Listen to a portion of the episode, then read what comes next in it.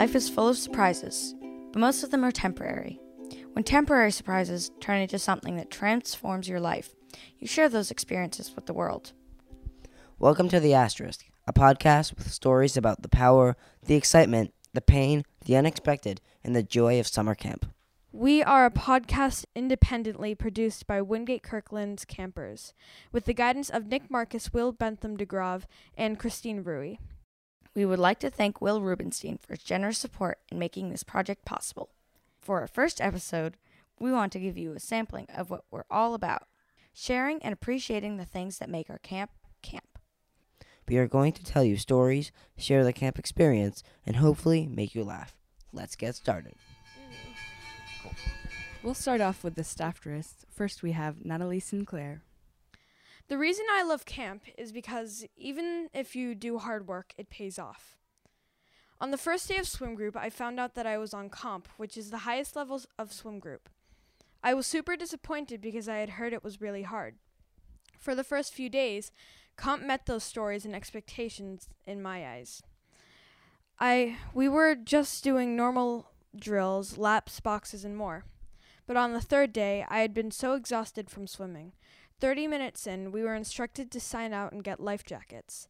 I was confused at first, but then I, I realized that we were heading to jump on the water trampoline. I then decided that comp may not be as bad as I had it written out to be. Next up, David Ezra. Camp is a special place. Yes, there are fun activities, good food, and cool locations, but the reason I love camp is that there is very little judgment. Yes, people will question weird things you do, but in all honesty, as long as it's safe, you can do whatever you want.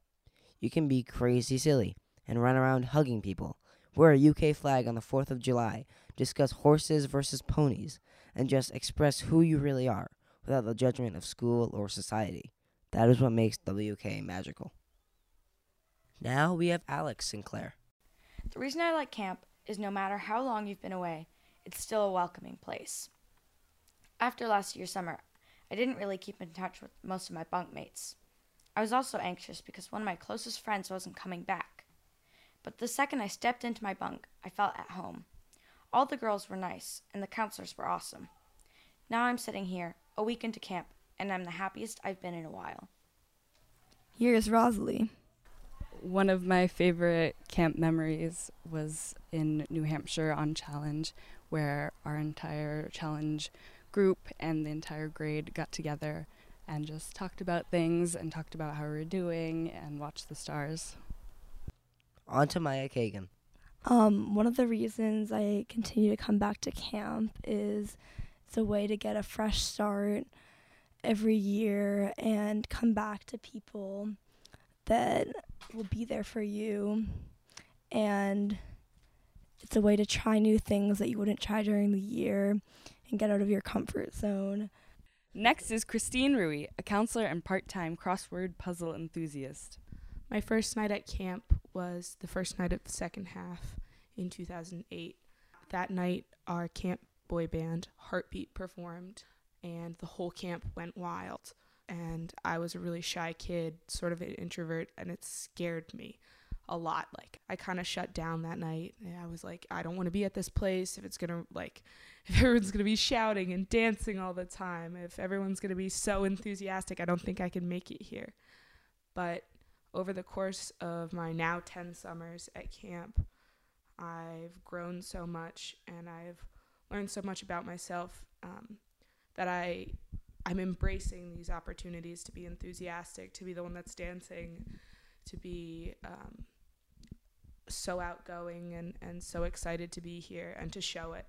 In fact, I am now part of the boy band, which I suppose is a mixed gender band. I think that just proves camp can be a place for personal growth. I know that I wouldn't be the same person without this place. Sometimes I say, everything you like about me, I learned at camp. Uh, that might not be entirely true, but I think it definitely has a lot of truth in it. I'm wiser because of camp. I'm happier because of camp. I'm more outgoing because of camp. I love silly dancing. They're just I could go on and on and on about the camp things that camp has done for me. No. I'm so thankful that I've had the opportunity to spend time at this place because its transformative power is almost magical. Last but certainly not least, Nick Markus, WKA's Dungeons and Dragons director. I used to think that the wild, manic energy of the staff was just for show, that their tendency to cheer and clap at any minor announcement was, while endearing, utterly pointless. I felt this way until I got the chance to be on staff myself, to take a step back and see how delighted a kid becomes when a counselor tells the entire camp about how great they were at archery or swim group. That energy, that joy, is something undescribably beautiful. Now we'll move on to some stories we gathered while walking around camp, starting with our wonderful younger boys lodge leader and athletic director, Tom Birkhead. Um, so the moment I think about when I think of camp is 2013 track meet at DY High School. It's a washout. It's raining. Um, everyone's undercover and pretty miserable. But then a few campers and counselors start singing um, some well-known camp songs such as "Build Me Up, Buttercup," "Little Little Red Wagon," and some other classics. And they're so good and so loud that campers from other camps start joining in and start saying, "What camp is this? Can I come here?" Which makes me feel very privileged and very special to be a part of this great community. We've got CIT Will Whalen up next. So I've been going to camp here now for eight years, and my favorite thing about camp by far is how magic it seemed when I was younger. Because every time I would come here, every time I would go for the summer, it always seemed like everything just happened by magic, and everything that I wanted to do was able to be brought forth. I could sail, I could become a ninja for an hour, I could be the person that I wanted to be at home and reinvent myself every day and find who I was as a person by doing crazy things. And now, as my first year being on staff, I really, really enjoy that I'm now responsible for making that magic happen for other people. And my favorite part of waking up in the morning, regardless of how tired we are or how much our voices hurt from screaming and cheering, is being able to work and know that I'm having that effect on other people and being able to hopefully bring that magic to other people as well. Now for Sam Kauffman, co campfire director and official Waterfront UN ambassador. So, my favorite story about camp, I think, happened during my Challenge 3 summer. It was my first year as a camper. It's my first year at all at camp, actually. And one of my bunkmates, Joel, got a huge box full of about 40 wigs, assorted. Um, some clown wigs, some stuff like that, some Raggedy Ann hats, a whole bunch of stuff. And uh, I didn't really want to wear them. I thought it was weird. I thought it would look like a loser, so I didn't put them on. And um, that was all okay. That was all fine. And the counselors didn't make me wear them. But I got back to my bunk and I noticed that everybody had wigs on and were around my bed with a line of wigs on my bed. And they just said choose. And I said, I don't want to look like a weirdo. Don't don't make me put these wigs on. And they said, You look like a weirdo without a wig on. Look at all of us. And I'll never forget my counselor Lacravoli grabs me by the shoulder and he looks me in the eye and he goes, Let's get weird. I said, Okay. I grabbed a wig and we wore them to evening forum and it was great. And I think that's sort of what I love about camp is that um, every moment is an opportunity to just get a little weird. And it's a really fun time. And I think it's great, especially for kids that were how I was, where you're quiet, you're not really very outgoing and stuff like that. I think it's it's a great thing to have. It's a great way to learn is to come to camp and learn that it's okay to get weird.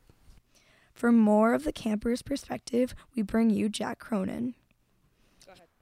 Something I remember about camp is when um, my first year was Willy Wonka banquet, and I walked in and I opened my eyes when they turned the lights on in the Liage, and everything was just there, and I started to tear up because it was just the greatest thing I've ever seen.